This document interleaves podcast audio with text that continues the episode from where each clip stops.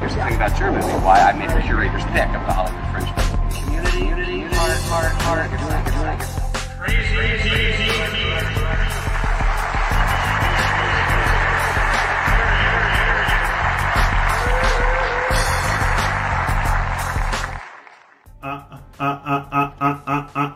What's going on, people? What's going on with this image right now? Welcome to another great episode. It is Monday, and I've got snow, and I'm trying to figure out how I have snow, but that's of no accord, no problem to you. Welcome to hashtag Observations TFR by Crazy D with my special guest host, my sister Tanya. How you doing this morning? Let's check out the mics and everything. Testing 1 2. How's it sound? Cool. So, good morning, everybody. This is another robust week of hashtag Observations TFR.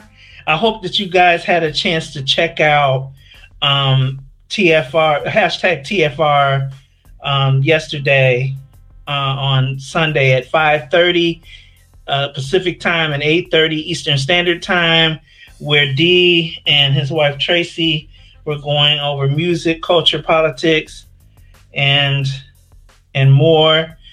They covered a lot of things about some of the series that are on currently, and they gave you some insight and some overview over those. I hope you guys are checking those out. They're very informative and give you an idea and a direction on what to turn your dial to, as opposed to just searching at random for something good to watch. So they've had a chance to look at these things, and then they give you a little synopsis of what's going on with them. But I'm doing good this morning. I had, some last-minute debaucheries here. I have. First of all, I need some wire, those wire cord things that keeps organizes the wires that you get from Micro Center or something like that, because I have a lot of equipment and stuff, and I just so happened to not have fed my foot pedal, my sustain pedal for my keyboard around the back like I should have, so a lot of the cord is in front. So I went to get up, and in my effort not to trip over the cord for my headphones, my other shoe was caught in the wire for the sustain pedal. So I get up, and I saw myself on the way down. Ain't nothing I could do but just go ahead and let the fall happen. You know what I'm saying? And then try to, make sure I land in a place that's not going to be injurious to me. Because, see, I used to laugh when I fell, but this stuff ain't funny no more because it's not funny. The only thing I can laugh about is how I might have looked going down. But I was like, when I got down there, I was like, ooh, well, I'm down here now. And I had something in my hand. I had a dish in my hand. And so the thing is, I had the my headphones and everything hooked up, so D heard it. And it's all loud of boom, boom, boom, boom, boom. They probably heard that outside. So he's like, what was that noise? And I'm hearing him talking through my headphones, right? And what's that noise? Are you all right? What's happening? So I was like, I'm fine. I had to get in the camera and let them know I'm doing all right. I'm up and good. As you know, when you get older, a little bit older, I'm not old. Let's get that straight. I'll never be old. But when you get a little bit older, a fall is not any fun anymore. It's not funny. So, I had to let them know I was okay. But, and then when I got back in here, just before the broadcast started, my mirror fell, my all this stuff fell, and there was another crash. I was surprised you didn't hear that. I said, oh my goodness, is this how Monday is gonna be? Monday? But no, the day is what you make it. My day is not gonna start out like that. But today, I have mangoes, and of course my ginger. And also today I have barley water, just clouded water, because barley water. So what you do is 2 tablespoons of barley in an 8-ounce glass. I had 2 8-ounce jars. So 2 tablespoons of barley, and let it sit overnight. And then what it does is it flushes your system out, especially if you have any water retention or any things like that. It really, really, really does help with that. Without you, it's really weird how it works, because you don't have to go to the bathroom a lot, but it takes down that, it gets rid of whatever the salt is holding. It starts getting rid of that. So it's a very good thing. Very inexpensive too. You know, it's strange. I mean, I think it's the alignment of the stars, because yesterday I was washing dishes and I went to pour the water out of the pan, and it was a plate in the sink. And for some reason, this has never happened to me before, and the water hit the plate and splashed up on my pan. Wet my pants all up. I said, man, something's wrong. Then I was turning around to cook, because I cook and do all that at the same time. I clean up as I go. And I'm turning around, and I go to cut open a pack, and some of the stuff just spilled. I'm like, what is going on? So it's something that's going on with the alignment of the stars. But I have my apple today to keep the doctor away. I have some mixed vegetables and some grapes this morning. What a show we have for you. Let me shout out first and send dropouts to the people who are watching us on Periscope, Vimeo, FB, and the Film Review Live channel. Go right over to the Film Review Live channel on YouTube right now. Smash subscribe, smash like, because we have a great show. Tag your people in it, and all of the other platforms that we're on. Follow, like, friend, all of that, because we want to stay in contact with you. What is our topic today? Our topic...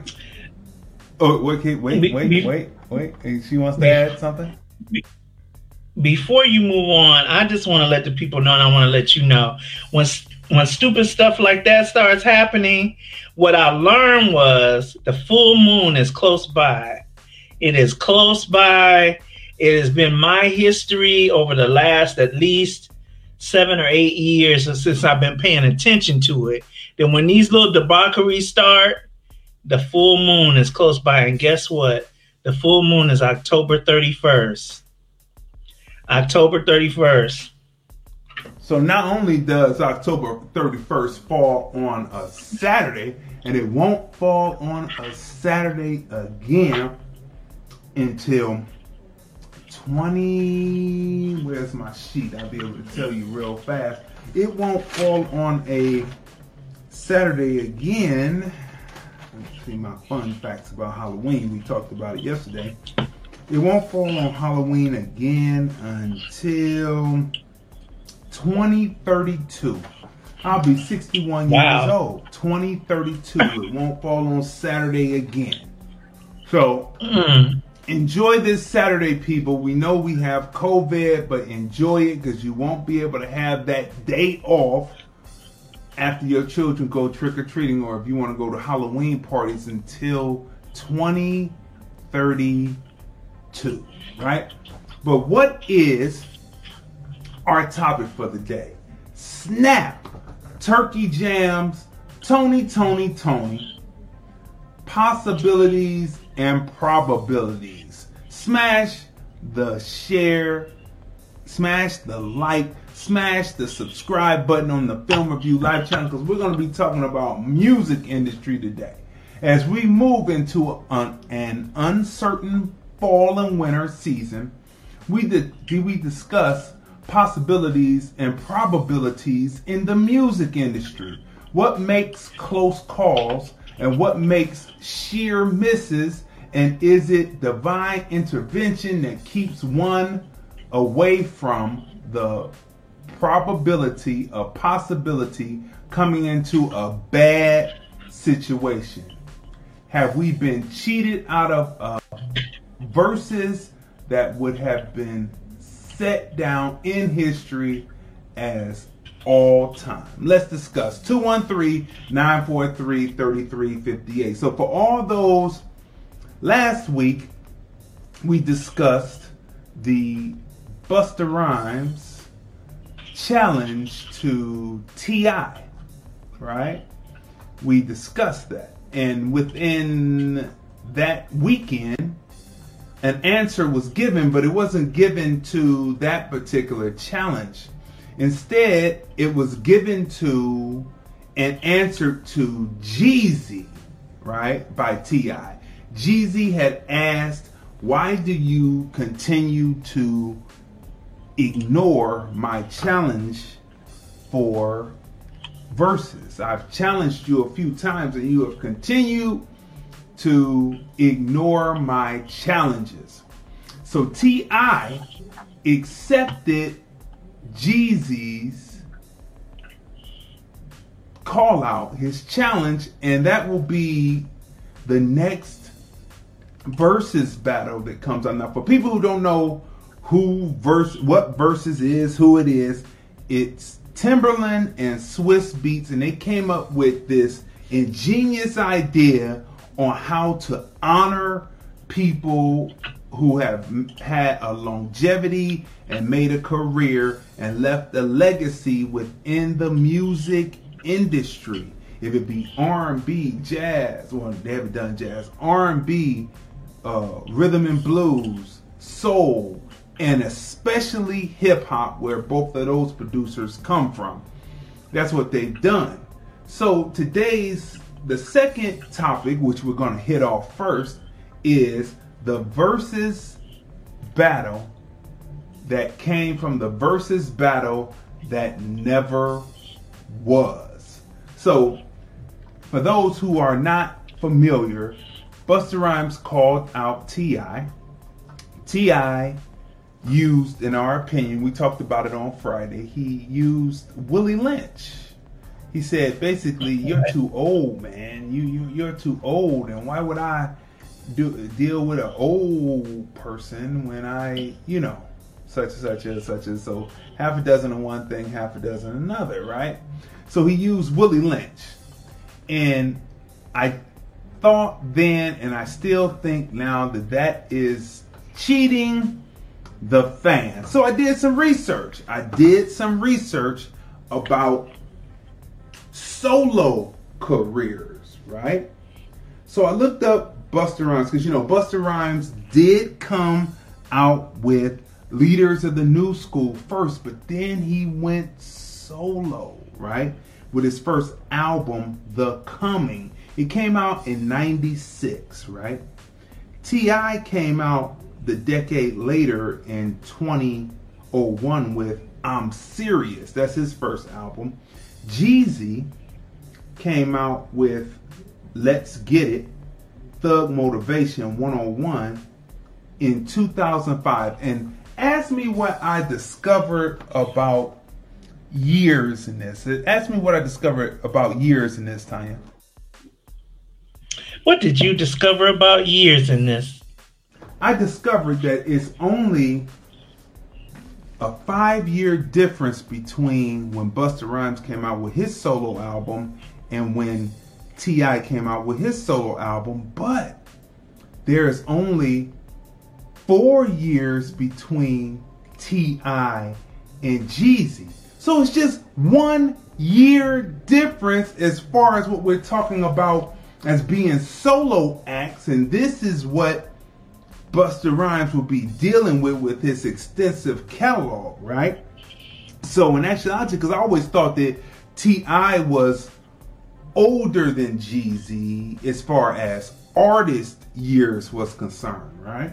If we're looking at artist years, then actually Jeezy should be saying the same thing that T.I. said about Busta Bus, that, you know, by when you came out, but we're talking about solo act, right? That's just like, and I saw people taking T.I.'s side on it, and I was looking at it was a DJ who, you know, I respect his abilities on the ones and twos. That's just like someone saying, oh, you can't battle against this guy that does turntablism and can blend because you're 15 years older than him and you can't really do it.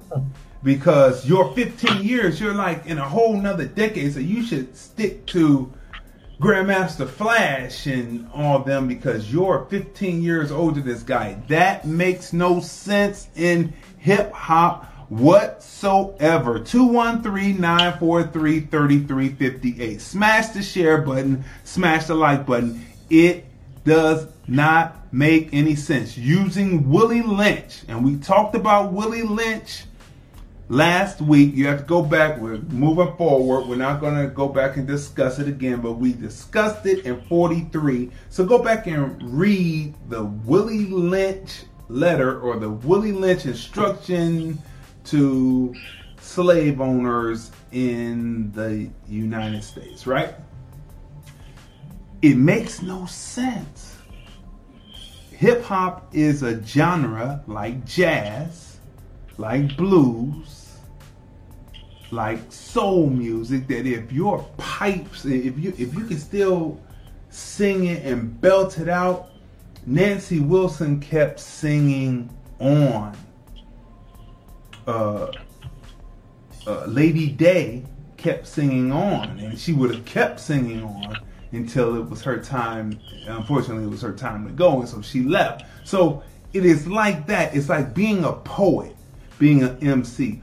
Poet Sonia Sanchez is still doing poetry right now and still respected. Hip hop is, if you can go, you can still go, you can still catch the beat, you can still catch the rhythm. DJing is if you can still cut, blend with speed and accuracy. It doesn't matter how old you are. This is hip hop music. And so, due to T.I. using Willie Lynch, we have missed one of the greatest verses that would have went down as all time. What you got to say to that? You know, it is, there's so much history and so much richness in what you're talking about. And to reflect back to what you just said about T.I. and the difference between the years between him and Jeezy, and in the time that T.I. put his album out and when Busta Rhymes put his album out. See, it's true in art, there is no age cap. In art, there's no age cap, but you have differences of administrations or differences of expression, but there is no age cap in art. And so for T.I. to have said, I mean, we know what the deal really is, because you described it on the show in your experience with Busta Rhymes, and then I spoke to someone else after the show who said, yeah, you know, dude is a beast, and he's taking over wherever he goes to. Well, I mean, you know, if he's allowed to, see, you know, he has that rambunctious personality. So a lot of times when you come with that, that is intimidating by itself before you even get to expressing your art. When you come in a room and you take it over like, you know, you have it like that, that is intimidating for a lot of people, as a lot of people are not like that, or they don't have that kind of boldness to express that part of their personality. But you did mention that he was a Taurus person. That's pretty characteristic of us. You know, we go in places, and even if we're not exhibiting that we own the place, we basically, when we walk in, it's like, okay, this is my domain until I leave, you know. So he's coming in with that in full force. So I would say that fear is the main motivator of T.I.'s comments, because he was going to get murdered. You know, he was going to get murdered. So we have Jeezy now and T.I., and they're going to be doing the versus battle, right? It's weird because we didn't really discuss this on the show, but it doesn't matter what era you come in, hip hop has certain kingdoms, right? Mm-hmm. The South has a kingdom that's running it right now, right? Then mm-hmm. they have various lords and et cetera, et cetera, et cetera. New York has a kingdom. The mm-hmm. West Coast has a kingdom. The Midwest has kingdoms, right? Mm-hmm. Within the Midwest. And so when you look at it, the 5 boroughs of New York are each a kingdom, right? Yeah. Then you have the tri-state area that has various kingdoms, and within there are kings, lords, etc., etc., right? When you say that you are the king of the South, and you have gone through all of the competition in the South, and they have said, yeah, we like what you do, you can have that moniker, you are the king of the South. When another king challenges you from, oh, but Busta Rhymes said that he's a god, though, a god, not just a king.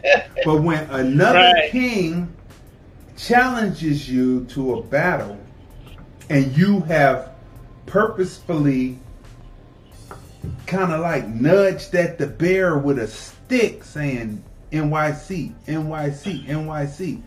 When they come, you don't know which king or which lord or which god is coming, but they're going to be coming, and once you nudge it, you don't, I mean, you can do what you like, but when you nudge, at it, and then it comes to you, you're supposed to answer the challenge, because this is hip hop. And T.I. is a damn good hip hop artist. Like he did his trap music, and he brought a new sound.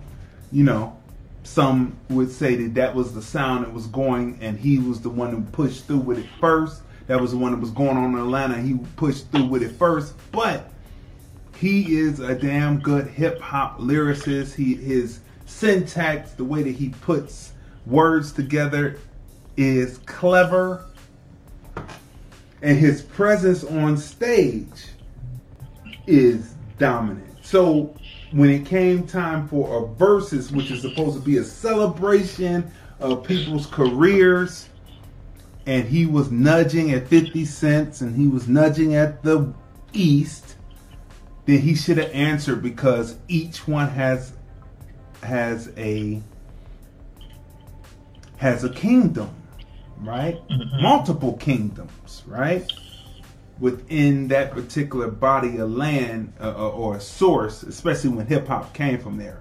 So to not answer the challenge, and then to go here, and we've known it, people who are hip to Atlanta and the King of the South title and all that has ran between these two before, and that had been laid down, so to speak. Not to answer that call and to go here is not a good, it doesn't bode well for Southern hip hop. That's just my opinion, my observation on the outside of it, you know, but with immersed in the culture still, that is not a good look for Southern hip hop, because if Busta Bust had come and challenged Snoop, and Snoop had already been in there, Snoop would have answered the challenge. Right. Snoop would have had a whole addiction, because his catalog is vast. He would have had 20 more different songs than what he did versus DMX.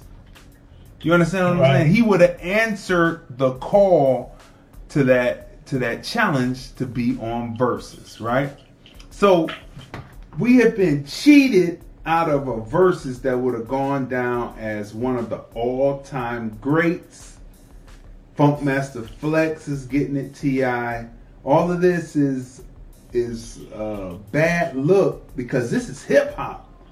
That's what it is. And hip hop is about I rap better than you, and because I rap better than you, I'm flyer than you, I got the flyer whips than you, I dress better than you, I'm able to, my stage show is better than you, and I'm able to take your girl at the end of the night because of it, if not before. That's what hip-hop is about. And he should have answered the call. Let's start with some memes before we get to the rubber, to the road, to the main discussion for this morning and this afternoon. Let's start right here.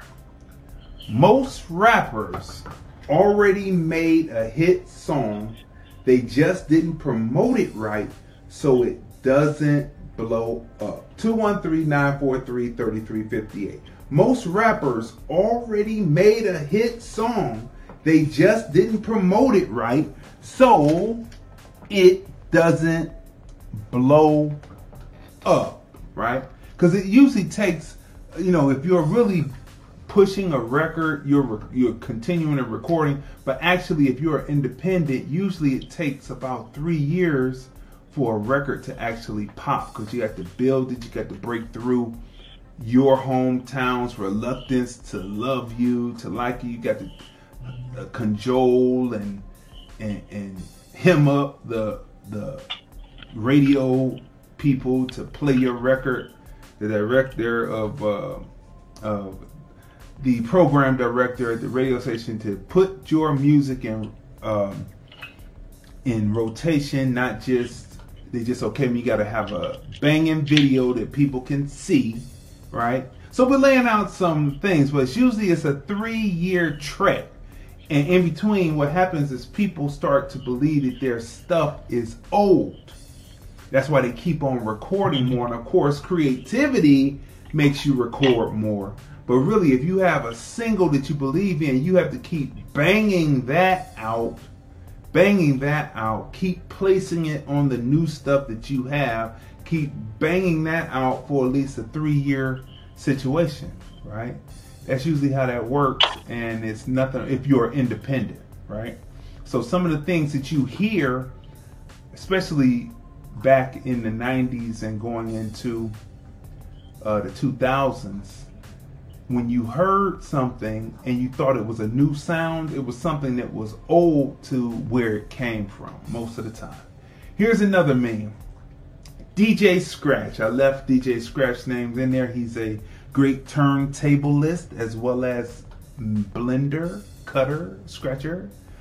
If you learned every scratch and juggle, but never learned how to DJ in a room full of people that want to dance, then you have missed the main part of being a DJ. That is correct. And I remember when DJ Scratch was DJing for Rakim, we got the exclusive interview with Rakim when I was shooting freelance for the radio station, but I also got footage on DJ Scratch, and one of the DJs that was up there from the radio station, he said that DJ, because he was seeing DJ Scratch do his thing, juggling records and cutting and scratching and doing his routine, and he was like, I think I'm out of place. I don't think I should be up here. And DJ Scratch came over to him when he was warming up, like waiting for as the crowd was coming in, and he told him, man, the way you mix and blend, that is excellent. You are dope, right? And he said that, coming from DJ Scratch saying that with all the ability, and he told me, he said, I didn't think I belonged up here with what you doing. He said, man, what you doing moves the crowd. You know what I mean? What you gotta say to that? I was just gonna insert, request and insert a comment. As a person who is at a party or something like that, see, the cutting and scratching is percussive. It's percussive. So when you got a beat going, so I'm a musician, but I might be at a party in the capacity of a person that's at a party. I'm not there as a musician. However, my musician ears are always on. So if the music is bumping, that bass is bumping, you in the flow, and you choosing, first of all, the right choice, the right record selection, the right one to blend into the one before it, because you're keeping the party going, you're keeping people on the floor. And so by the time you start blending, DJs who know how to superimpose, that's where, if I could put it in a visual, that's where you lay something on top of the other and it blends well, and you can't, it's a seamless operation. You can't see, you can see there's a difference in pattern, but there is no break.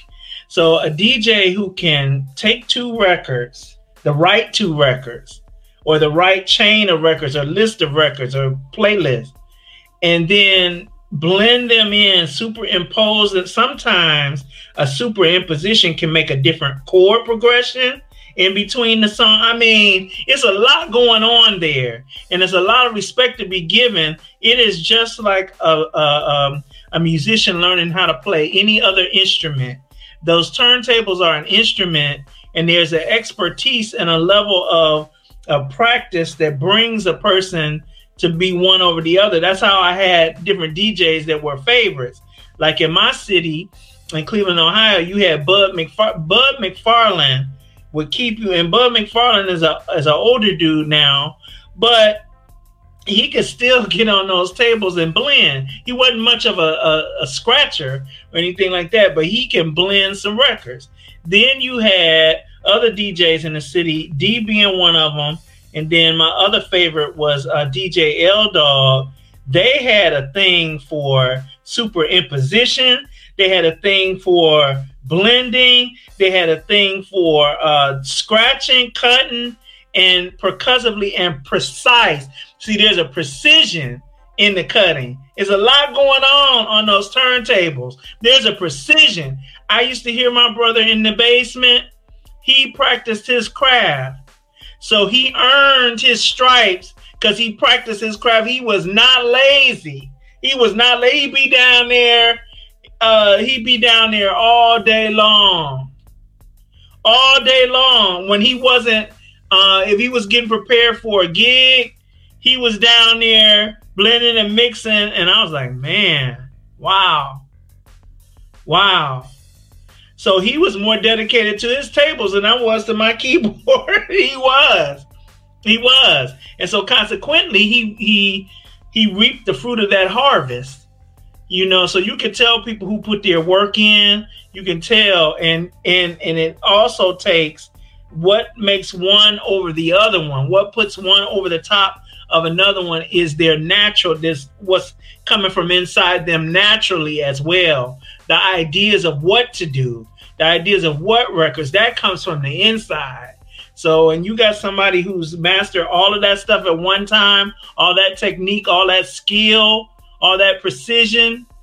That means a lot on that dance floor when they get you, when you dancing, so you in the groove, they got it going, they got the, then you start hearing them blend in the next record, you know what I'm saying, and you in it. You doing your thing, you all the way in, and then they get to cutting, and then it's the rhythm of the cut, and you like, oh, then it just make you, then you start making that funk face. You making faces while you jamming in. Oh my goodness. Oh. Yeah. You know, for me, I have two favorites in particular. Right, from the Cleveland market, and then I have a favorite here in Las Vegas. All the Cleveland DJs, when they get to the level of throwing parties or DJing at parties and releasing their own mix cassettes back in the day and mix CDs, now mix digitals, right? When they get to that level, they are... Cleveland DJs, I'm telling you, because the mixing has to be like this, because you're blending two beats together, right? Making a new beatscape. That's what I call it, making new beatscapes. So they have to be tight because people are bumping the bass in their cars, so the bass has to connect, and the knocking of the beats have to be tight. There's beat knocking, right? So There's two in particular that I dug. One I got to do my wedding reception was Scratchmaster L, and then the other is Cut Master Slice. That's right, Cut Master Slice. I remember Centipede, DJ Centipede, who is now in North Carolina. I interviewed him for one of our shows from TFR Talk entitled "Let's Talk DJing," and I interviewed him about his longevity in it, right? And I remember walking in on a party that he was throwing, right, at the Colosseum. That people already called it the Coliseum on 72nd and Euclid, but it was the Colosseum. That's the way it was spelled. And so I walked in there and I hear this guy on the wheels, and he's cutting and back and forth on quarter turns, keeping the beat seamless, cutting and blending in, locking it down on the one. And I'm like, I said, Centipede, who is that kid? I was on the dance floor, and you know, being that I'm a DJ, if a DJ skips or something, I'm like, oh man, I can't keep the rhythm, what's going on? But this kid had it going, and he was like, I was like, who is that? He said, Cut Master Slice. Cut Master Slice and Scratchmaster L are two of the best. I put them up against any DJ, any era, because this is hip-hop music, any time I put them up against. And then the one here is the infamous DJ Remix. I also interviewed him for Let's Talk DJing TFR. And his ability to keep a crowd moving and his knowledge of records, of being able to blend from in and out of soul to hip hop to R&B, right, to classic, whatever it is, he could do it, to cartoons, blending in. That's what hip hop is. He could do that. He's an incredible DJ. So most definitely, you know, I have my favorites, and because I am a DJ, or now I'm a filmmaker, but being I was a DJ of a certain caliber, a high caliber, and enjoy what I do, and I always enjoyed others, you know what I'm saying, what they did, because there was no competition. The only person I competed with, how could I be better than what I did last time? So let's continue on. So that's on that. Thank you, DJ Scratch, for that meme, that slide. Today on FB, we can expect a few selfies in the upper uglies, mid to moderate haters, 95% no chill between, and heavy chance of shade throwing. 95% no chill button and a heavy chance of shade throwing. I thought that was pretty good, equating FB to the weather report. Yeah, I thought that was pretty good. You know what I'm saying? What's happening on FB to the weather report. Okay, yeah, here we go. Go on right here. That is so true. Actually, that's daily, not just today. That's very clever, equating that with the weather report. But I remember, well, you know, you experience different things online media, on social media. And, you know, people get a lot of courage that they wouldn't have in your face on social media. And I remember one time somebody said something fly to me. I said, you know, there's nothing, we're in the same city. There's nothing here. All we got to do is get in our cars and meet up, you know. Because that's where I took it there, because I knew that person was not going to. And if they had a call to bluff, that's fine too. I got it. But it's just that sometimes people need to be regulated. They do. They really need to be regulated. People say any old thing in writing, online. They say things. They do things. And I say what some of them need is a visit. That's what some of them need, and that'll help them tone that down some. That's true, though. But the haters are the haters. You don't want to, I mean, a lot of people, their hateration is actually an envy that is really a compliment. It's a compliment that they envy you because it's something that falls slacking in them. But for the other people, shade throwers and stuff like that, you don't want to get into pettiness. But sometimes just for the kick of it, just ask them, well, what do you want to do about this? Because it seems like it's a big problem for you. So how do you propose that we solve your issue? You know, hating is the biggest form of adulation. They really love you because, you know, in Cleveland, many of us love to hate what we love. We will love, I always talk about the Tupac story, but they cried like a baby. But when he first came, when Digital Underground, they were smacking his ankles with the little hand towels that they had passed out with the Digital Underground logo on them. But they love that dude. You know, they love R. Kelly. They love all these people. They love Mary J. They love Cat Williams. They love him. But they love to hate. And so, you know, hate is the greatest form of adulation, right? Let's keep moving. If you are a giver, learn your limits because takers don't have any.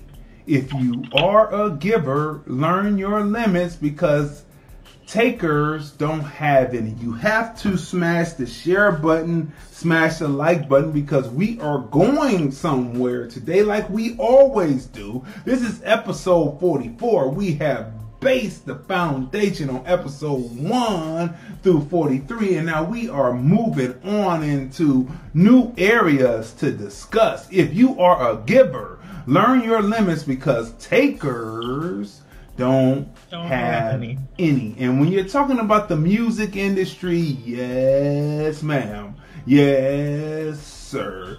Know your limits because takers will try to take.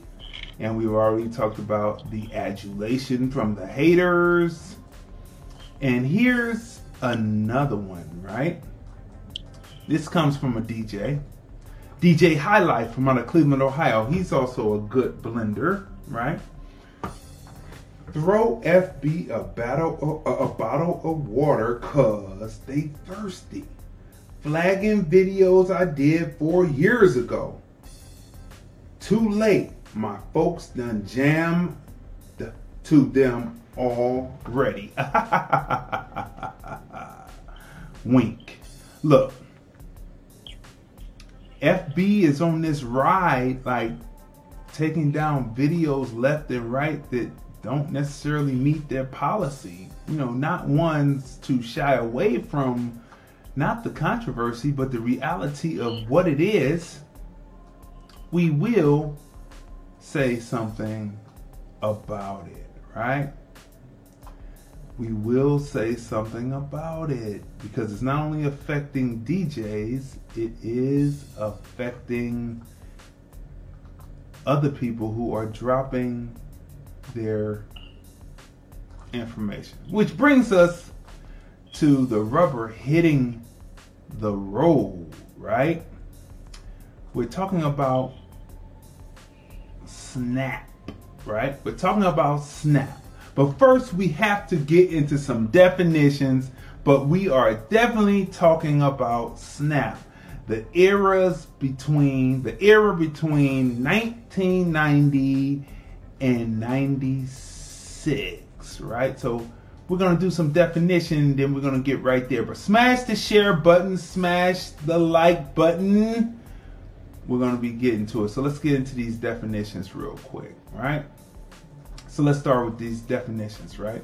We talked about probability and possibility, and there's also opportunity. So we're going to look at the definitions of probability because the show is Snap, Turkey Jams, Tony, possibilities and probabilities, right? So what is the possibility and the probabilities of getting into the music business? So let's look at definitions. Let's look at what probability is. The extent to which something is probable.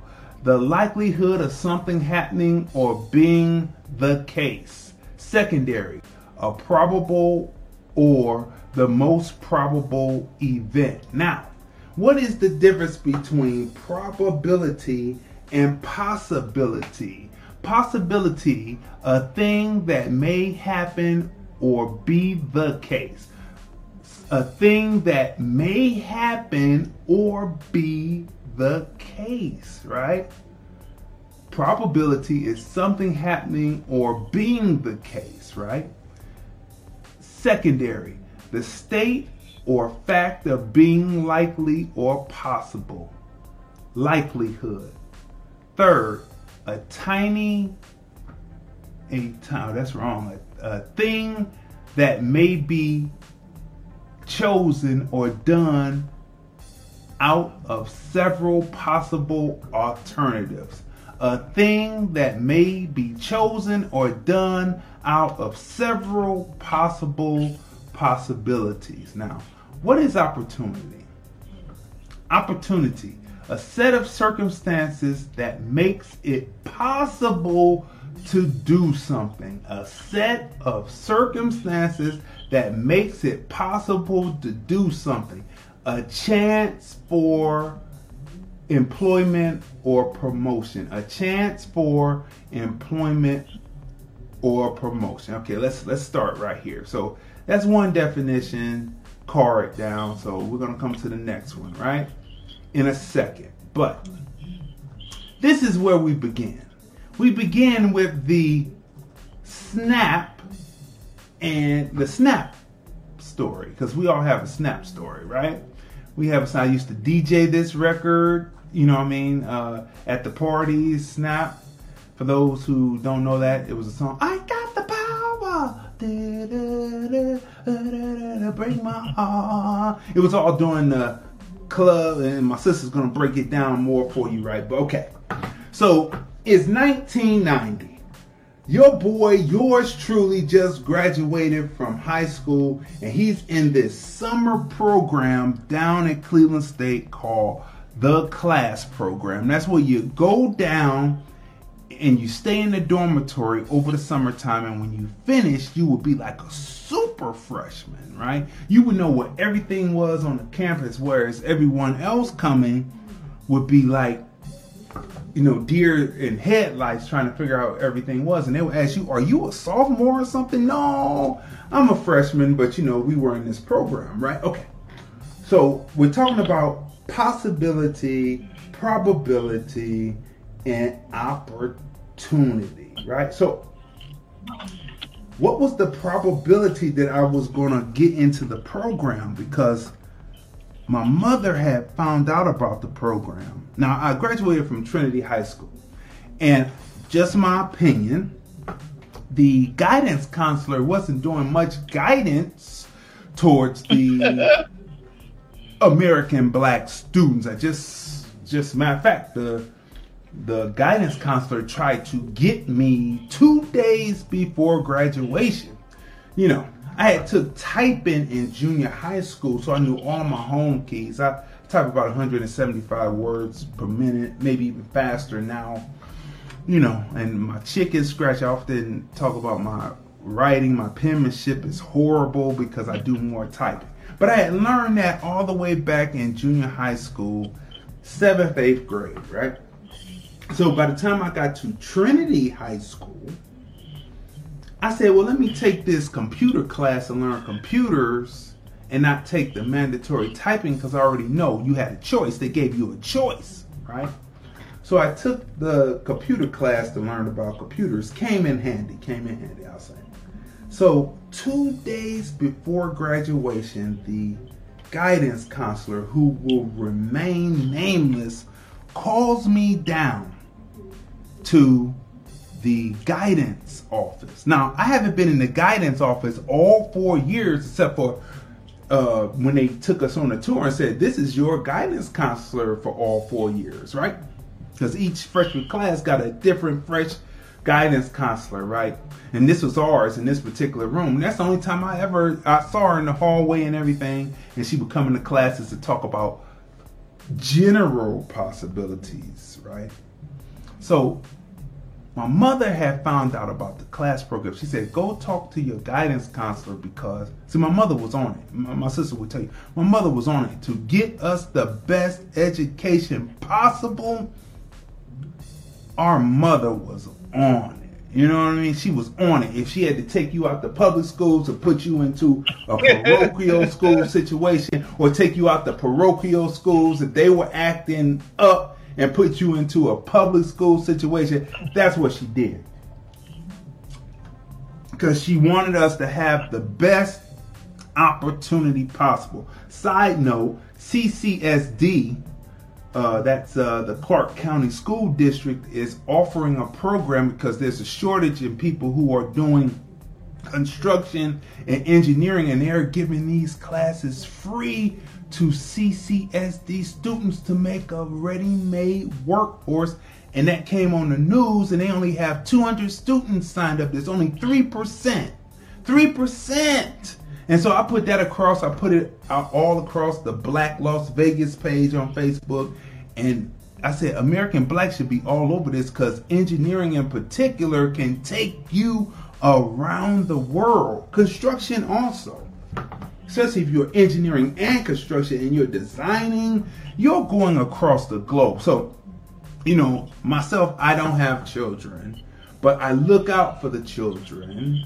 Though if they act up, like when our niece and nephew were young, we say if we had any problem, we would go take our niece and nephew. If we ever long for some children, we'd take them. As soon as they acted up, oh, time to return them. There you go. So that's the luxury of not having kids. Just a little sidebar here. So I look out for American Black children, because we don't want American Black children having to do what they are doing over in the continent of Africa, or the islands of Jamaica, Barbados, Trinidad, Tobago, Jamaica, Dominican Republic, Haiti, etc., etc., etc., etc. We want them to have. So all the parents have to do is sacrifice those 18 years, and your children will be up and ready to stand on their own too. Okay, so that was a little side note about today in contrast to when I was coming up and what my mother did for myself and what she did for my sibling, my sister here, right? So look. So she calls me down, the guidance counselor, who will remain nameless, calls me down to the office, to the guidance counselor office. And she says, well, you didn't take typing. You might not, I don't think that you're going to be able to graduate. I don't think that you're going to be able to graduate because you didn't take typing, and that was a mandatory. And you took this elective, which was computer programming or whatever it was. And I looked at her, I said, well, I said, you know, I took typing in junior high school, right? So then she calls the higher up over her, calls him, and he comes. So I held the last part of what I had to say, right? Because only a person who actually knew typing would be able to say this phrase. And I held it, I'm thinking, because why she was trying to give me, you know how people watch you from afar and what you're doing may not seem to affect them, but if they are, in my opinion, my thought process, a bigot, then what you're doing, and I was a person that wasn't a rabble rouser, but I didn't like what I was seeing at a predominantly Polish high school, Catholic school. We're talking about being Christians, but you're not acting like Christians towards the small group of blacks that were there. And so I started an organization, etc., etc. So you never know who's actually watching you. So my thought on this, she was trying to get me at the end so I wouldn't be able to walk the stage. She could have called me in at the beginning of the school year and said, you know what, you might need to take this typing class, and now we'll be able to tell her again. So she calls the higher up over her, and he comes in the room. And she says to him, well, he says he took typing in junior high school. Now, she can see my record. My record is right there on the page, right? So he says, you say you took typing. I said, yeah, take me to a typewriter. I'll show you the home keys. I said, take me to a typewriter. I'll show you the home keys. He looked at me. He looked at her. He said, wave it. You got to know what you're dealing with. You got to know what type of racist you are dealing with. Because if that hadn't solved it, then I would have just made a call to 921. And it would have been over. Because both parents would have blew down on them and said, how come you didn't do this? Incompetence. We work in organizational fields, and this is disorganized, and there's no way my son's not going to cross the state. But you have to learn to handle this yourself and have the ability and the syntax and the vocabulary to be able to put across to these people, because they do not mean you any good, even if you didn't even know that they were watching you, but they are. And they mean you no good. They said, wave it. You should have seen him. His neck turned red. She pressed her lips together, and then I bet she waved it. And I graduated on time, across the stage. Saranara, Trinity High School forever. So anyway, but I got the education I needed, right? So look, it's 1990, and so I went to the guidance counselor. So that was at the end of the year. This was like maybe a month, 2 months before. You had to register 2 months before graduating. So I went to her, and she knew about the class program, but she wasn't calling any of the black students in. I had to come to her. Is that good job? Good? So, because you had to get a reference from a guidance counselor. So she gave the reference, right? And then my mother had said, you got to call this man at a certain time and talk to him at a certain time. And so I asked to be excused from the class, and I went down, dialed the number, asked to speak to the person who was the head of the program. And I talked to him. He said, well, you're in. You sound good, Mr. I almost said Mr. D. Mr. D, you sound good. And so, yeah, you're in. And so you will be reporting, you know, such. So graduation, we're in the dormitory, right? So what was the probability of me being in the class program under those circumstances? It would be zero, except for my mom was always creating opportunity for her two children and pushing the probability needle. And that's what being a parent is. And even if you did not know that that child was coming, and you feel that the child is somewhat slowing you down, it is behoove and it is your duty to make sure that you make sure your child has a better experience and a better life than you have. And so you do everything possible to get them up from under the foot of people. 213-943-3358. And that's what our mother did. Now, so the probability would have been zero, except for she constantly continued to make opportunity for us. So the probability went higher. Once I was in the dormitory, there was a mentor there from the Alphas, Alpha Phi Alpha Fraternity Incorporated, 1906. Eric Johnson. Eric Johnson was in the dorm, and he came to the dorm room, and he heard me DJing in the dormitory.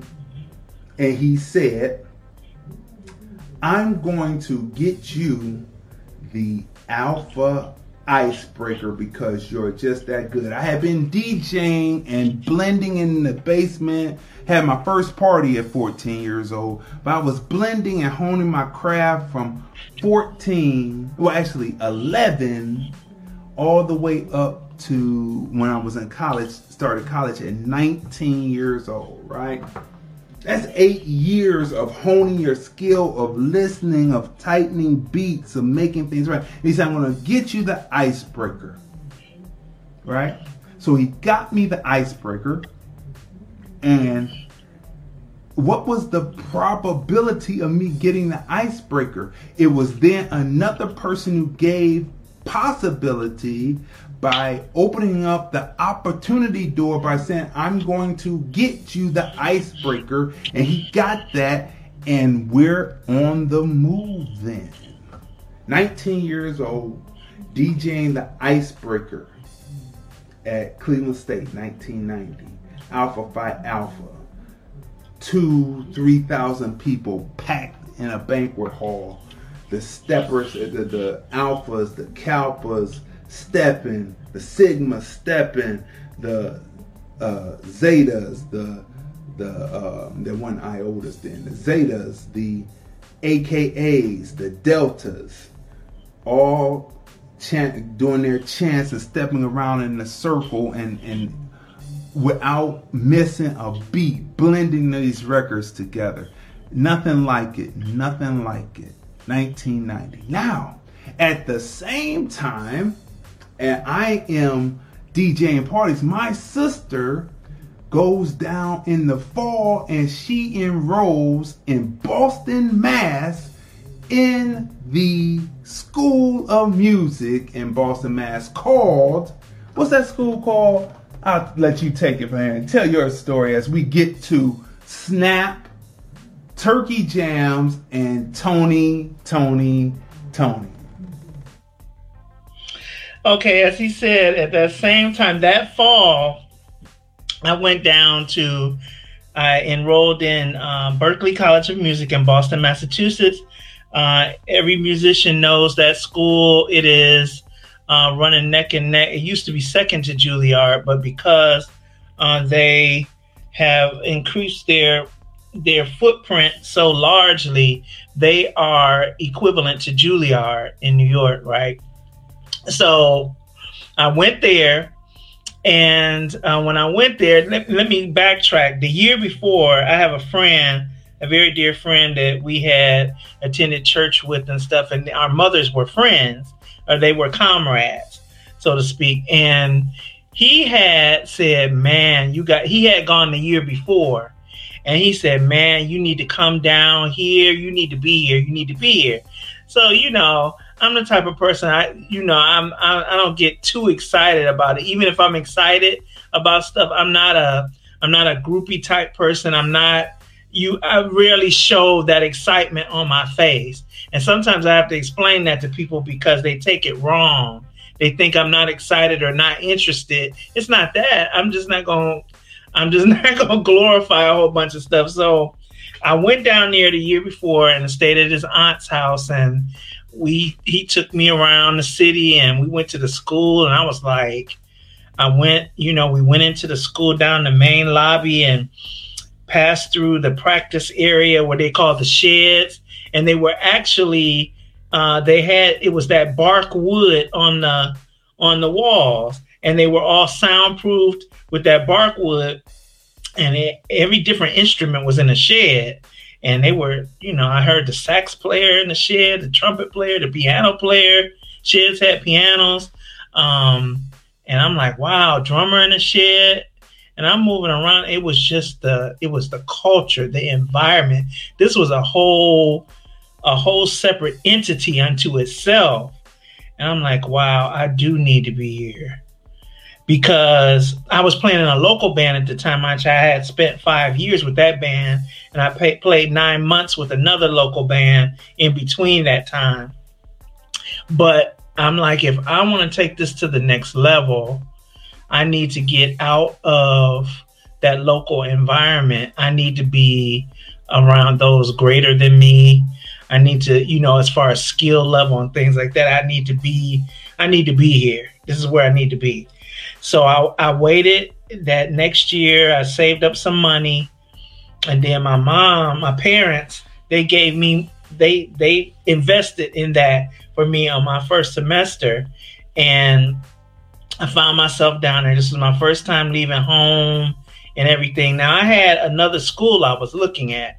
I was looking at Grove School of Music in Van Nuys, California, which is a suburb of LA. But I didn't. It was my first time leaving home. I didn't want to be that far away, all the way across the country. So I chose Berklee. And plus, the edge was, it was somebody there I knew. So that was the edge. So I went to Berklee. And when I got there, it was just like, from the time the train pulled into the city and I got off that train and walked down in the lobby, main lobby, all the kids, people are getting out of taxis, people getting out of buses, and everybody is meeting and coming down and congregating into the main lobby. And they're telling us, you know, well, tomorrow you're going to go to your financial aid appointments and all of that stuff. But here's the cafeteria. So everybody's herding down to the cafeteria. And we down in the cafeteria, and the only thing they had on a salad bar was Thousand Island dressing. I had never had Thousand Island dressing. I was like, what is this? I don't even like how this looked, Thousand Island dressing. And it was funny. I put a little bit of the Thousand Island dressing on my salad and took a forkful. I was like, the Big Mac, because that's the special sauce. I never knew it until I had that salad with that Thousand Island dressing. That was the special sauce on the Big Mac, only it was cold. I was like, this is the Big Mac. And everybody was looking at me like, what's wrong with her? But I was like, that was an epiphany. It was like, wow, that's the Big Mac special sauce. All those years, I never knew that. I never knew it. Did anybody ever say that the special sauce was Thousand Island dressing? Did we ever hear that anywhere? Because I never heard it. And we didn't buy Thousand Island dressing here, so I didn't know nothing about Thousand Island dressing. So we went from there, and I started meeting all these people who had been there a couple of years already. Some of them had already recorded projects and albums and had them out, and they just had to finish school. And I'm like, man, you know, what am I going to do? Because I went through the music production and engineering thing where they're doing the mixing and stuff. I'm like, man, I might want to do that. Then the film scoring room, which is like the music production engineering room, but yet it's film, music set to film and stuff like that. I'm like, wow, you know. And I'm like, you know, this is how I am on the inside. If you could have seen my insides, I'm probably looking like this, but I'm my usual cool self. I'm just walking around and stuff like that. And then when we're talking about possibilities, probabilities, and opportunities. So I got the opportunity to go to Berklee by way of my parents helped me. I had saved some money. I had the opportunity by being exposed to the school. The probability then becomes greater. Well, the possibilities become greater, and then they shift into probabilities as you position yourself.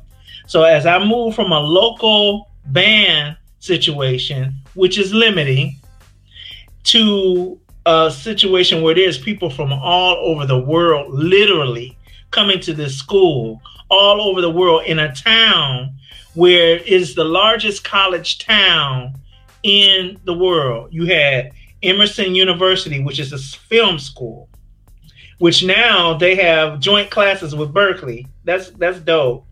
You have Boston University. You have Boston College. You have New England Conservatory. You have Northeastern University.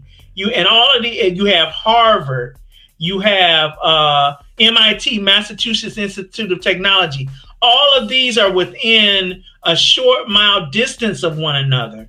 All of them are are like in a new, it's a nucleus. Now, Harvard and MIT were a little further away to travel, but all the rest of those colleges were within a mile of each other, a mile or two. And so you have all of this integration of students. It's a college town. It's a college town. All of these boutiques and shops and stuff like that.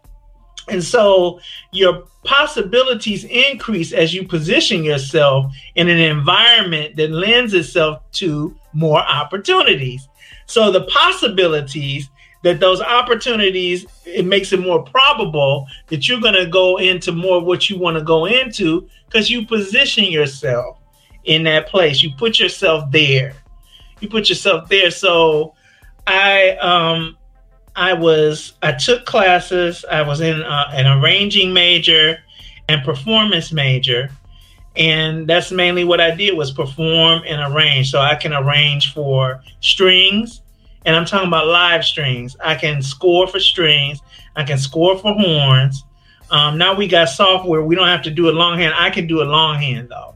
So I know the voicings of horns, the different horns. I can arrange for string sections and a full 5-piece band in an R&B type situation. So keys, percussion, drums, writing out rhythms, writing out syncopations and stuff. I could do all that longhand, though with technology, we don't have to do that anymore. You just speak it or key it in and, and then print it out, hit a button and print it out and you have your score. But so I did a couple of projects there, student projects and things for other students. I wound up singing on somebody's project, and I'm not even really a singer. I can hold a tune. My main instruments are piano and flute, and now I have percussion under my belt as well. But I was not really a singer, not that singer, But I can hold a tune. I'm good with harmonic arrangement, background arrangement, and stuff like that. So I did a couple of projects, and one project was an original song that I had written, and I wrote it to the specification. Like I woke up at 3:00 in the morning with this whole arrangement in my head, like for every instrument, and I got to writing. I got to writing everything. Then I had my boy, my friend that was there, who was a horn player and also arranged for horns. I had him check over my horn arrangements and make sure that they were correct and voice correct and everything. And so it was cool.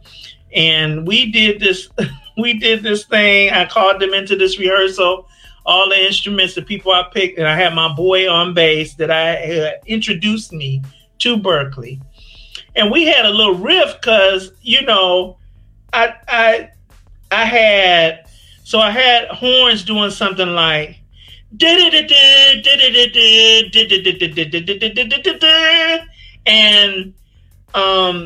was faster than that. It was like that. And I had some instruments descending chromatic, and all chromatic means is if you take a keyboard and you just go white key to black key, white key to black key, white key to black key. That's a chromatic scale. So for every instrument, it would be like that. So I had some instruments going and then I had some going so some was ascending, some was descending, while the horns was going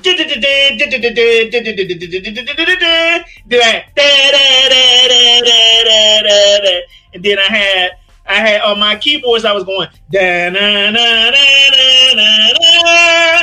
and he was, so my friend looked at the score, he was like, that's gonna clash.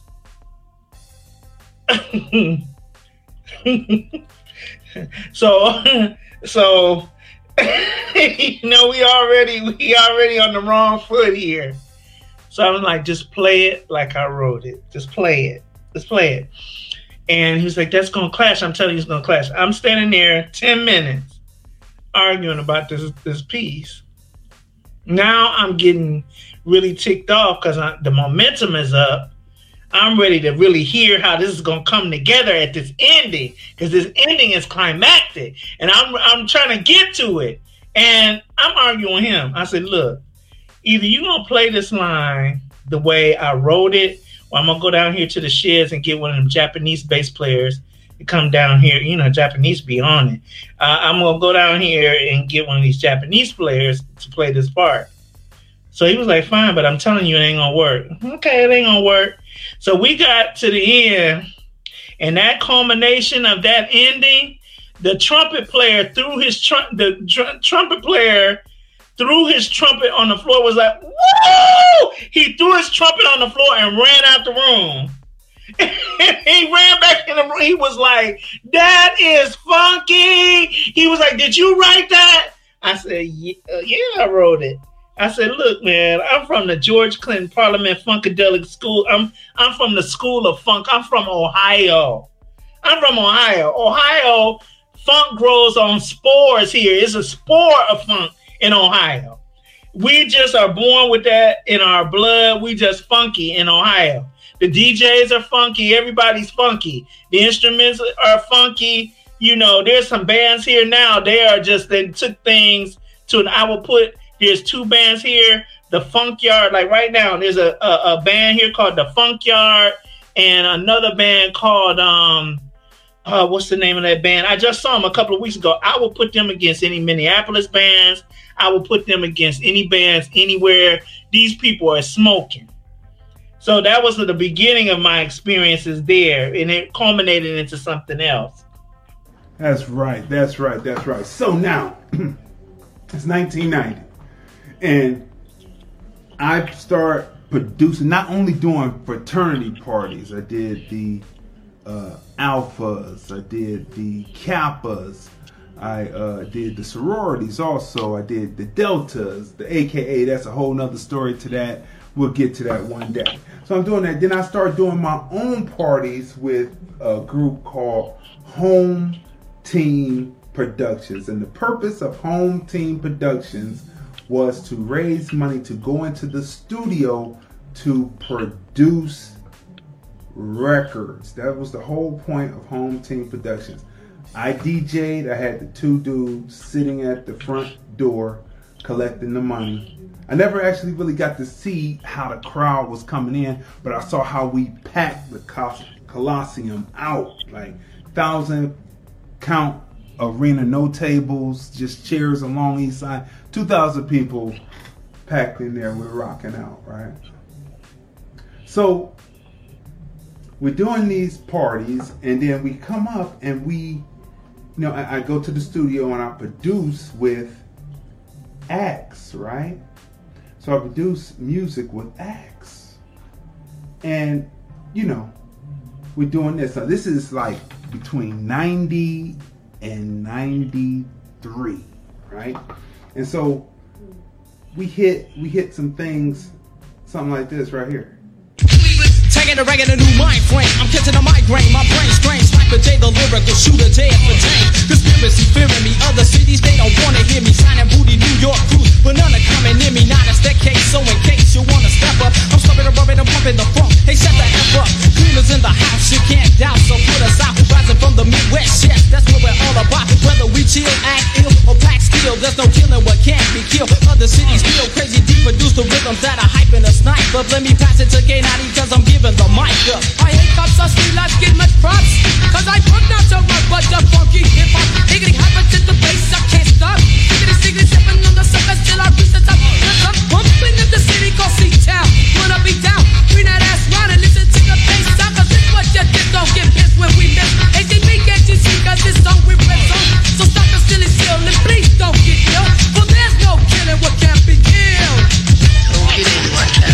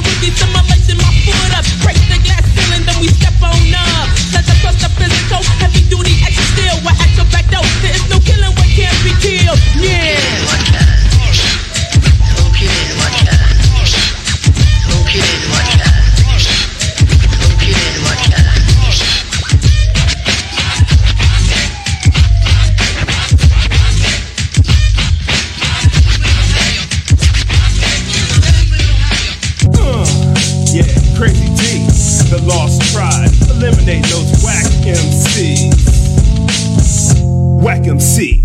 Killer. And kids get dissected, direction constantly. So don't approach me with your booty ass religions. It's a situation. I blow with the cycle, Tony, the microphone bleeding, receding. To match these white MCs that stack G's. You can't fuck with this. I bring ruckus, you better duck it. That nigga named Mr. Pinto, erasing motherfucking simple ass poets and two. And then you wish trauma, so say the drama for one act and smack the whack ass back with exactly illegitimate foes. I know you're feeling it, hoes. This shit that sound like it's psychomatic. I flow like an actress to the dopeness of the white MC. Killer, killer, killer, killer, killer. Kill me.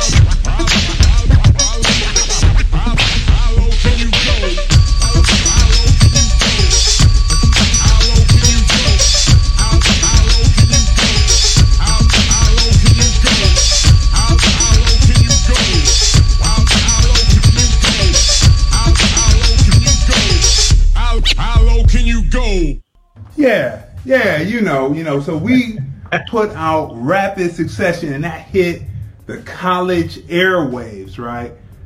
CSB and UJC. Now, this is 93. And the Turkey Jam, you know, WZAK, you hear the reference about the Zach Dog and Brother Ray. You remember Brother Ray, Tanya? Brother Ray, yes, I met him through the band that, you know, you were playing in, and I took him to the studio and we produced There's No Killing What Can't Be Killed. That was the first record. There was two male MCs and two female MCs because I didn't discriminate.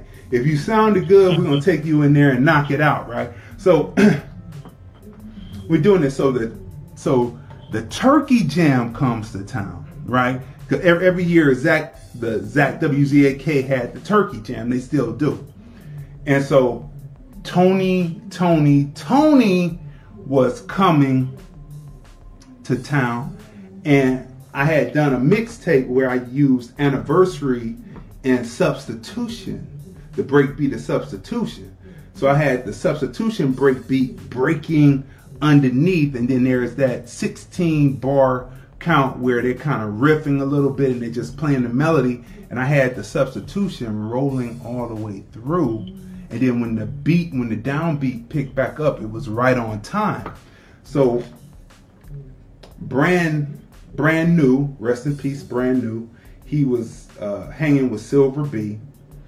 And what had happened was I knew one of the security people because they knew Crazy D. And we went back, my wife went, and we went back. And if you know how the public auditorium is set up, they have the dressing room. So we went through the dressing rooms. They weren't there. We came back to the long hallway with the two doors, and there was Raphael Sadiq standing there, and I handed him the mixtape. I told him, this is my remix of your song, Anniversary, hope you like it. Talked to him, found out, you know, just talked to him a little bit. So Brand New told me, because this was like the next day, because this always taught me one thing about this. Always stay till the end. Let it be time for the police officers to lock it up, right? For the people to lock it up. Always stay to the end, because Brand New said that Silver B had sent him out to look for me, but I was nowhere around because they were sitting in one of the rooms at the public hall listening to the mixtape and a radio, and they wanted to talk to me, right? And so they had heard it, and then later Tony went from 1987 to 1999. In 1999, Raphael Sadiq had started a new venture with Ali Sheed Muhammad and the woman Dawn from En Vogue, and they called themselves Lucy Pearl, right? But the element of using hip hop with R&B, they were doing hip hop and R&B somewhat, but they had never seen it sustained where it was a break beat. That was a Cleveland thing. And when you hear a lot of Cleveland elements in music where it's a sustained hard break beat over some R&B tracks, that's a Cleveland thing, and they had never heard that before, and that was what that was, and had we sent to the end. However, now what was the probability and the possibility and the opportunity of that going if we had stayed to the end? And my sister was over in Berklee. She's a musician, right? If we had stayed to the end, the whole trajectory, I probably wouldn't have opened up a store until after I had come back from off a tour and then opened a store. So it would have been a different situation. So the name at home wouldn't have been as big as it was, right?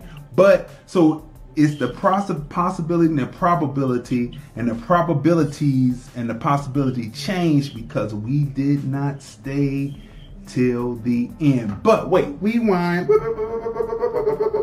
My sister was at Berklee, and we might have to have a part two to this, right? We probably gonna have to do part two. But my sister was at Berklee, right? And she was at Berklee, and she was making all of these creations and recording with people. But then an opportunity arose.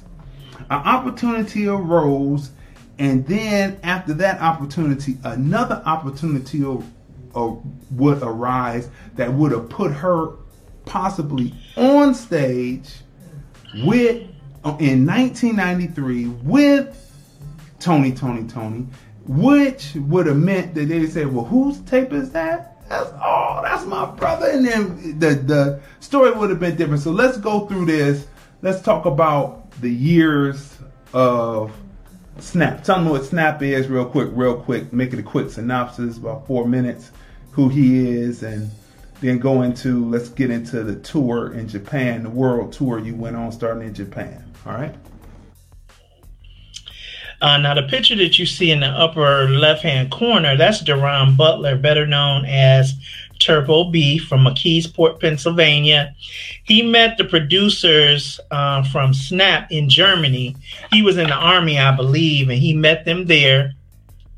And he was a rapper. And they put his voice on the track called Power.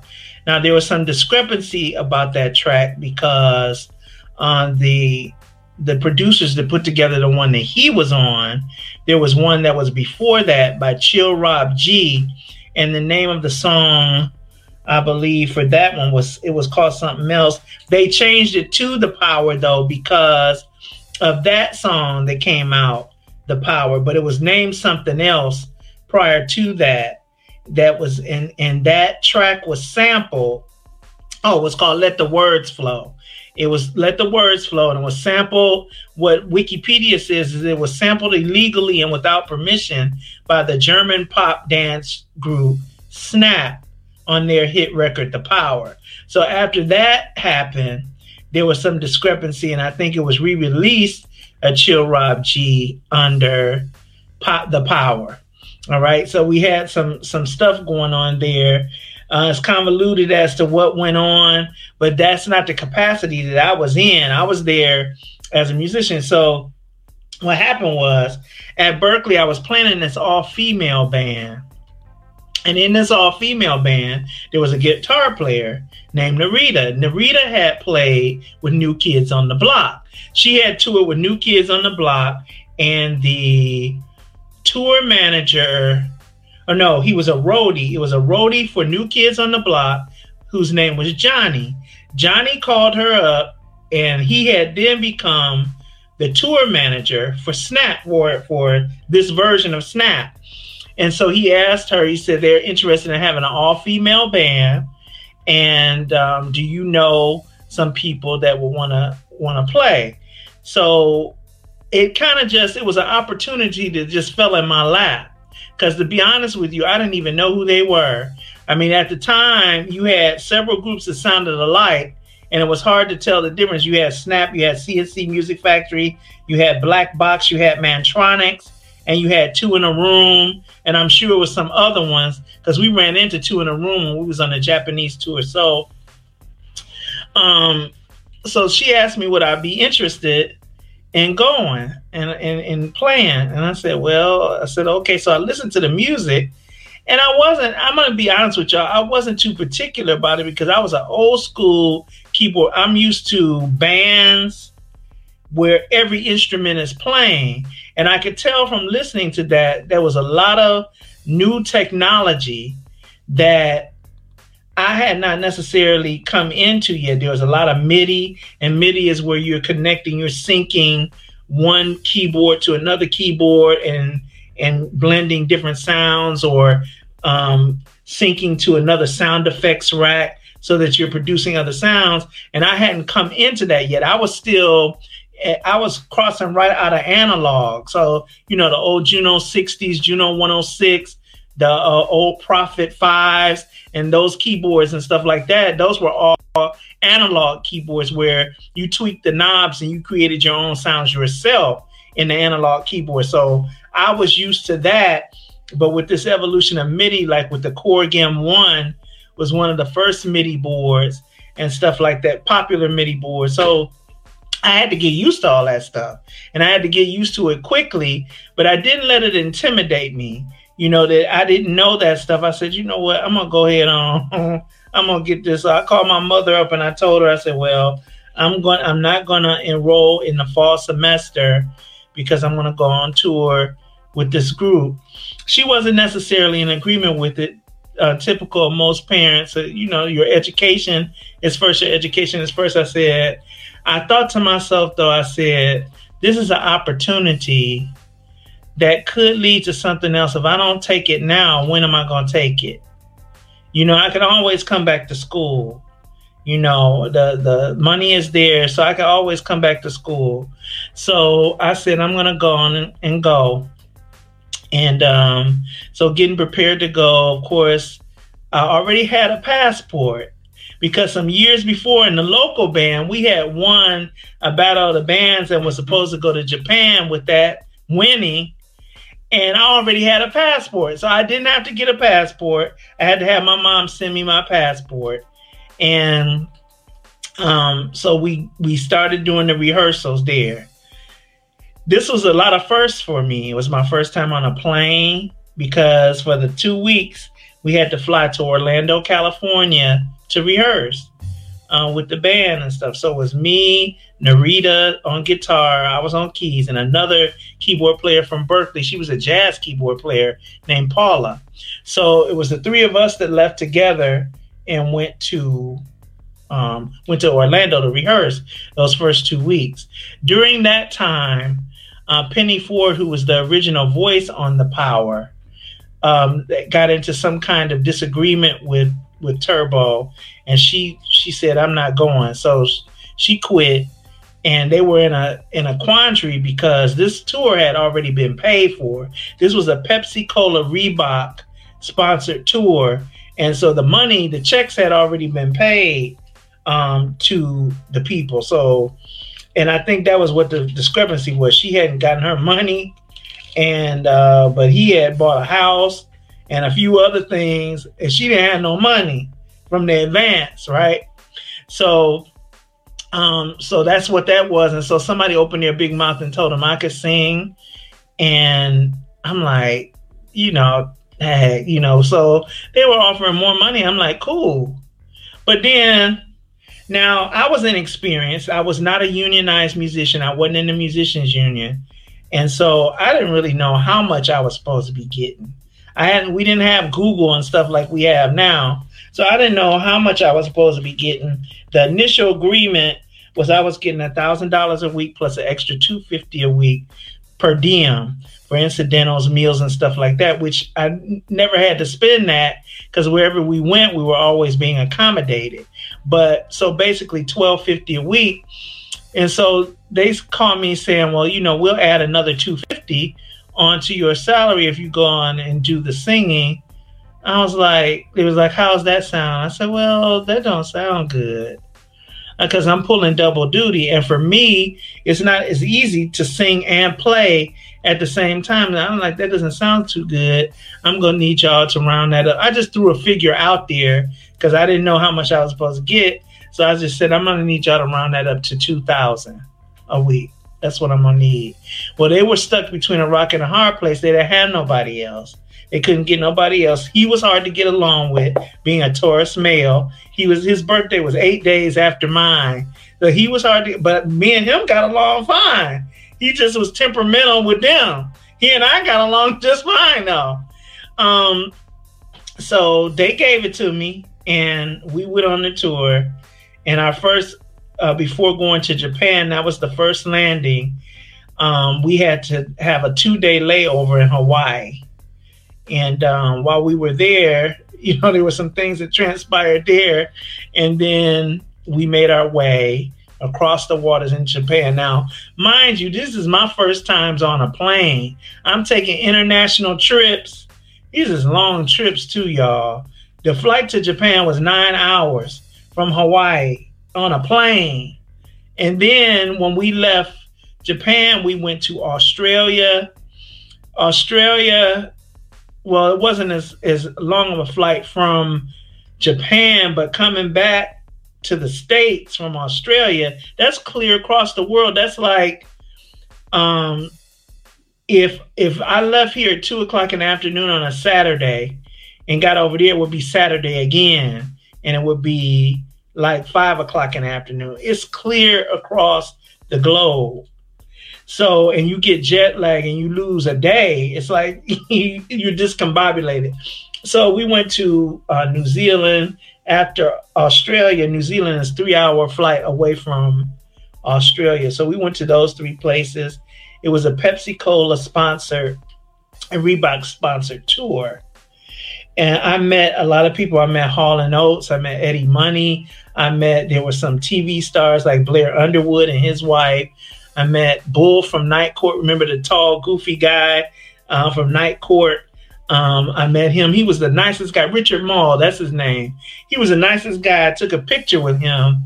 I met, who else? Ray Parker Jr., a bunch of different people I met and participated in a jam session in the lobby of the hotel in Australia where they were elevating Olivia Newton-John's comeback. And... so that day it had been a tennis tournament for the stars, and Olivia Newton-John, that was her home country and everything. She was making a comeback, so they were blending that in with the tour. We got tennis shoes, you know, we got us some Reebok tennis shoes. We got Pepsi Cola stuff. And it was 15, that particular audience was 15,000 people and an outdoor performance, and these people was going wild over this group. Remember, I didn't even know who they were before I went on tour with them. So these people are going crazy over this group. They screaming and stuff like Michael Jackson or something. You know, they just screaming. And it just so happens that the bass player from the Commodores lived in, he lived in New Zealand. But he was there for that, and he was there at the performance and was saying how good the performance was. He had married a woman over there. That's why he lived there. But it was a good experience. But 15,000 people, it's just when you look out, you don't even see the faces. It's just a sea of people, 15,000 people.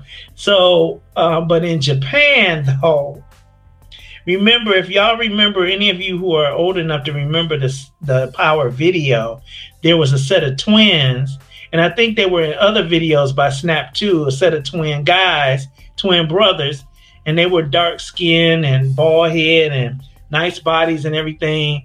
And so that's who people were looking for on this tour. Somehow, Johnny's wife, the tour manager's wife, had been in charge of getting dancers for the for the tour. She decided to go to Walt Disney and get this set of twins.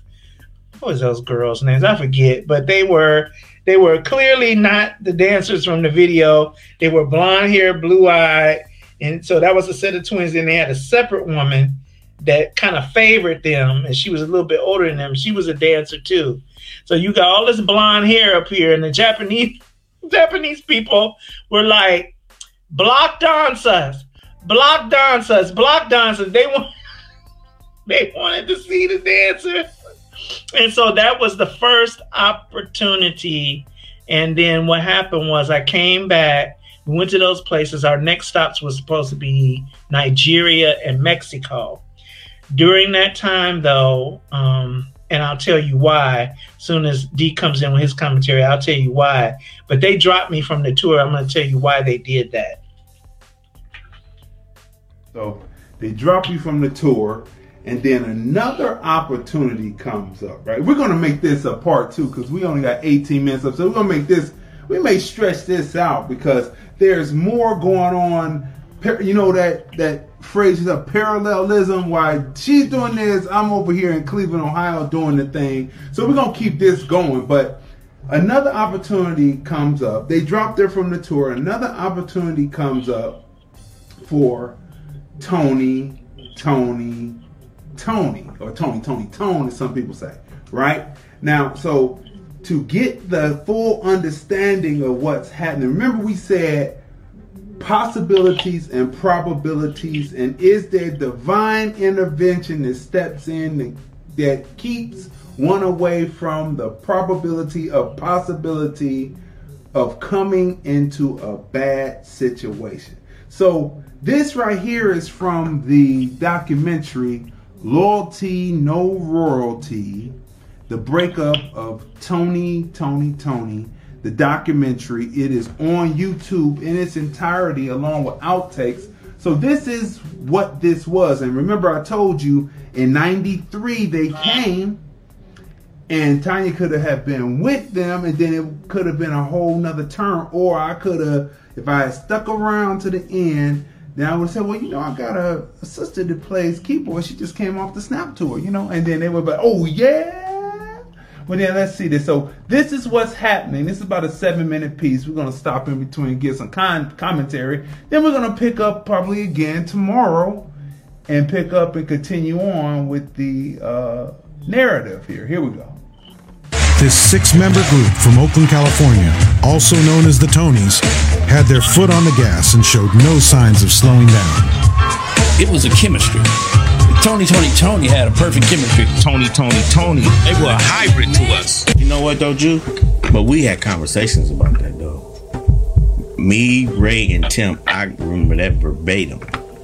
And, you know, we used to say, no, man, we ain't gonna never be like that, man. You know, like how these guys, you know, break up. And it's like, no, man, we're gonna stay together as a union.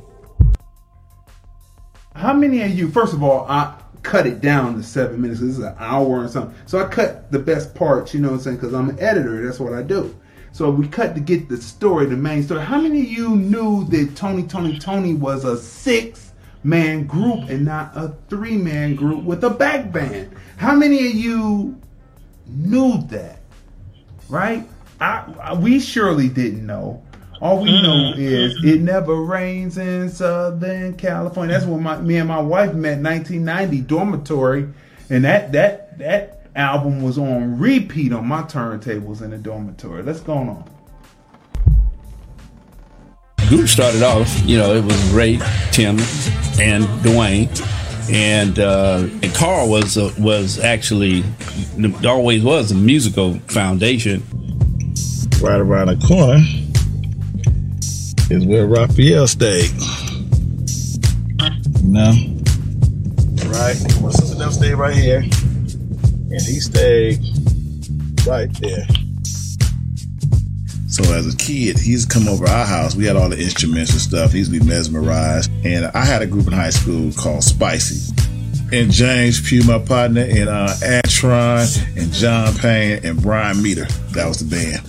My cousin T. Hatter and his friend Trent came up to my school. They just come back and forth every now and then. So they came and stole a couple of my band members, which was John Payne and Antron, to join Hot Water. So they somehow got Raphael and Tim to join Hot Water. So it's now Raphael, Tim, Antron, and John Payne. So and you had a couple guys from Hayward, Trent, and Derek Graham, Larry Graham's son. So they formed Hot Water. But I was cool. I supported him, you know what I'm saying? I was cheering him on. Like I said, I wasn't pissed off for some damn reason. I don't know why. I should have been pissed off about that, but I wasn't. So I supported him. And so that ran its course. Then Ray, Tim, and Carl hooked up to go play with Sheila E. Raphael went to an audition with Sheila E. And he made the audition. So she asked him, did he have any other young musician friends? You see how they always ask, are there anyone, is there anyone else? This is a, take some notes on this. This is the way that it works, right? So listen to what my sister said that they asked the bass player, were there any other female musicians that wanted to play? They always go through the talented one because they know that more talent is alongside that talent. That's the way this works. So listen to the unceremonious way that after it was over, they were discharged. Listen to this. It's not just something that happened with Snap. It happens with all musicians that are back band members. Here we go. Listen. That played. And so Tim, Timothy Riley, and myself went to the audition. He said, man, they want y'all to come down. So we went down and auditioned. And they had already picked the musicians for the tour. And so they fired those guys that same day and hired me and Tim. Went on tour, did the Lionel Richie Dancing on the Ceiling tour. And then from that, we jumped and did the Under the Cherry Moon tour with Prince. Then we all got fired. And they gave us some McDonald's applications. They said they passed it out and gave it to each member in the band. They said, y'all gonna need this, or y'all go and look for some jobs. So then we got home, and Dwayne had always had this idea of Tony. So Dwayne came up with the name Tony with his meaning. I'm not gonna repeat it because it still don't make no fucking sense, but he came up with it. And it stuck. That's what we should have named ourselves, Family Affair. It was just a nickname for an attitude and a dress code that we had and the way we would act when we went out. So we just had to come up with a name for that, and we just decided Tony. Seems like a character. That's kind of how Tony started, and then all the rest of the guys, we all came together with Elijah and Antron. It was the original six. Levi Caesar helped produce the first demo. Prince guitars and basses. Wow. And a good friend of ours. Actually, Levi Caesar on guitar right here is the guy who's responsible for my career. When I played with Sheila E, he put me in the Sheila E band. Thank you, Levi. We was more on that funky tip. We was more on that Prince revolution. The name of the single again? The name of the single was One Night Stand. It was horrible. It was horrible, but we played that shit like it was We Are the World.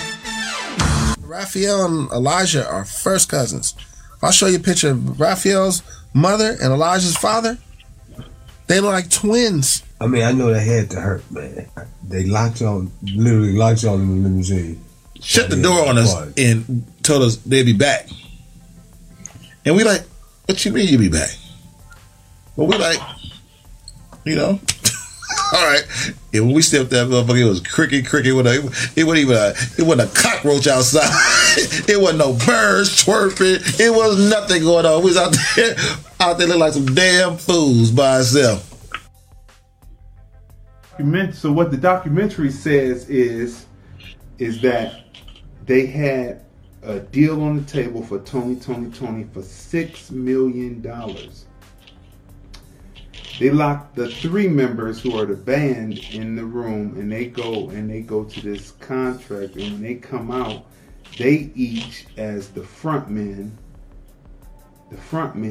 get $2 million each.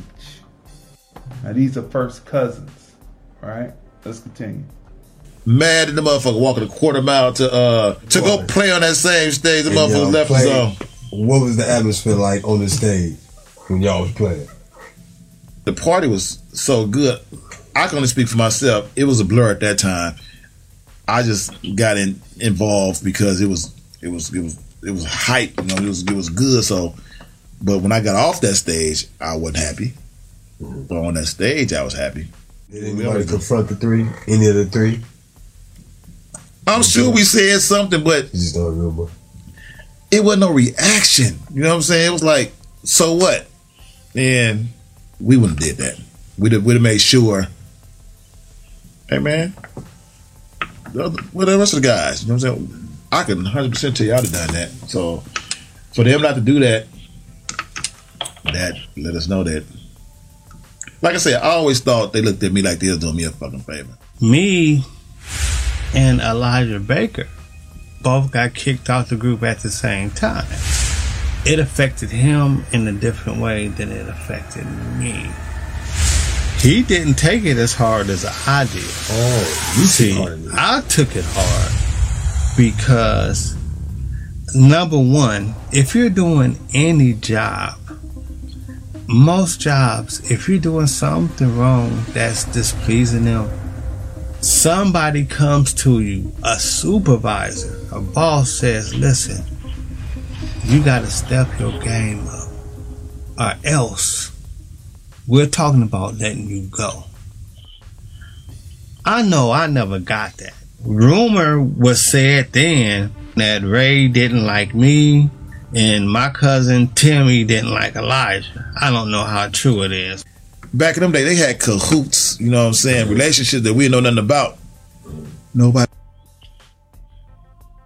kicked out the group for him, took him and plunged him to the deep end, and he, not this guy, but the previous guy that was talking, because this is Elijah, first cousin to Raphael. He went on the deep end and drowned his sorrows by taking drugs. This is how rough this business is when you're let go and you don't know why you're let go. You know, no chance, but it was something about it. It's just something about the business and the industry. It's opportunity, possibility, and probability. I wasn't fooled with it, and I couldn't understand. I went about 3 or 4 different attorneys, high powered, like, here go the proof right here. We owe this. And they're like, and man, I got discouraged. And I just said, fuck it. You left before me in Tron. Yes, I did. I left before you in Tron. So on your way out, yeah, how come you didn't pull out coattail for better representation? Because you seen the writing on the wall. Oh, I saw the writing on the wall, but I didn't have any idea. I didn't know that you guys were asked to sign off out of that Tony Incorporated deal. I didn't know that at the time. I was in a studio with Carl. When he's looking at this document, I'm like, yo, why don't you get a lawyer? Man, this is my brothers. I trust them. Same way with Antron and Tim. Their parents are siblings. So you're not going to think as a 15, 16, 17-year-old that I need to have somebody look at this because they may be lying to me. Never think that. So you see what was happening when that opportunity. Let's talk about that opportunity real quick that you had to coming from off the Snap tour. How soon afterwards, and then what made you decide to turn it down, because you turned it down. Yeah, we're gonna fast forward to that, and then we'll pick back up on the details tomorrow. So I got a call from Parker Bartlett at the Berklee College of Music ensemble office. And it seems that she was the person in the office that people would go through when they were calling up for musicians, recommended musicians for tours. So she called me. She got in touch with me. She called Tower Records and got me on the phone, because I had went back to my job at Tower Records at that time. And she got me on the phone. She told me who she was. She said, hey, listen. She said, you know, Tony. I said, yeah. And she said, well, they are looking to put together an all-female backing band for this particular tour that they're on. Are you interested? And I said, I said, well, how much, I said, how long is the tour going to be? She said, well, 3 months. And then after that, they don't know how long it's going to be after that. And I said, oh, okay. She said, all I'm going to need you to do is send me a headshot and a bio. And then they're going to start doing rehearsals out in Oakland in a couple of weeks. I said, oh, okay. And she said, they'll fly you out there and whatever. So basically, it wasn't no tryout. It wasn't no nothing. I was, all I had to do was send that, and I was a shoe-in for the gig. I'm like, wow, this is how this works. So, but I got to thinking about it, and when I had come off the tour, that was kind of disappointing. Like when they dropped me from the tour, it was disappointing, and we'll go back tomorrow as to why. And you know, I my thing is always being happy at what I'm doing. I'm fulfilled, you know, being happy what I'm going to be fulfilled at. So I was at Tower. Tower wasn't paying but $250 a week, but Tower had a lot of perks. You know, it's $250 a week plus health benefits. Plus, you know, I spend most of my time there off work because it was a culture as well. I had a lot of friends there. I loved the environment. I loved Tower, right? And I said, well, do I want to leave Tower and go on another tour just for it to end up like it ended up this time or last time? Because I'm not going to be agreeable to everything. I'm just not. I've never been one of those people that can be bought or sold by money, right? You know, I guess other people's situation is different, but our parents afforded us the type of life that we didn't have to bend over and grab our ankles or anything like that for an opportunity, all right? So I didn't take it like that. So I just said, I passed on opportunity. But what happened was, after the 3 months, their album Sons of Soul was out. That was the album with Anniversary on it. The whole album was banging from start to finish, the whole album. And then after the 3 months, Janet picked them up because she had put out her album, Janet. She picked them up for her the first leg of her tour. Chucky Booker was her music director. Everybody know I love some Chucky for his production, him being keyboard player, him being funky. I love Chucky, right? So I could have met him. I was looking at all of, after I passed on it, you know, she picked him up for the first 3 months of her tour. The second 3 months, I think she picked up Mint Condition. But the first 3 months was them. And then, you know, after that, their album went platinum. So they were out for 6 more months, and they kept the same backing band all of that time. So I could have been out for a whole year with that band, maybe not. And that's possibilities and probabilities part one. Snap, turkey, jams, Tony, possibilities and probabilities. And we're going to pick up and do part two tomorrow. We're going to keep this going because there's more story to tell, more narrative to tell. So stay tuned for that. This has been Monday. Can you believe it? Episode 44 of #ObservationsTFR by Crazy D with my special guest host, my sister Tanya M Congress, and we will see you tomorrow with part 2 of this. Stay tuned, smash the like button, share button, and subscribe to the Film Review Life channel on YouTube. We're out. Here's the thing about your movie, why I made the curators thick of the Hollywood Fringe Festival. Community, heart, heart, heart, it's like, crazy.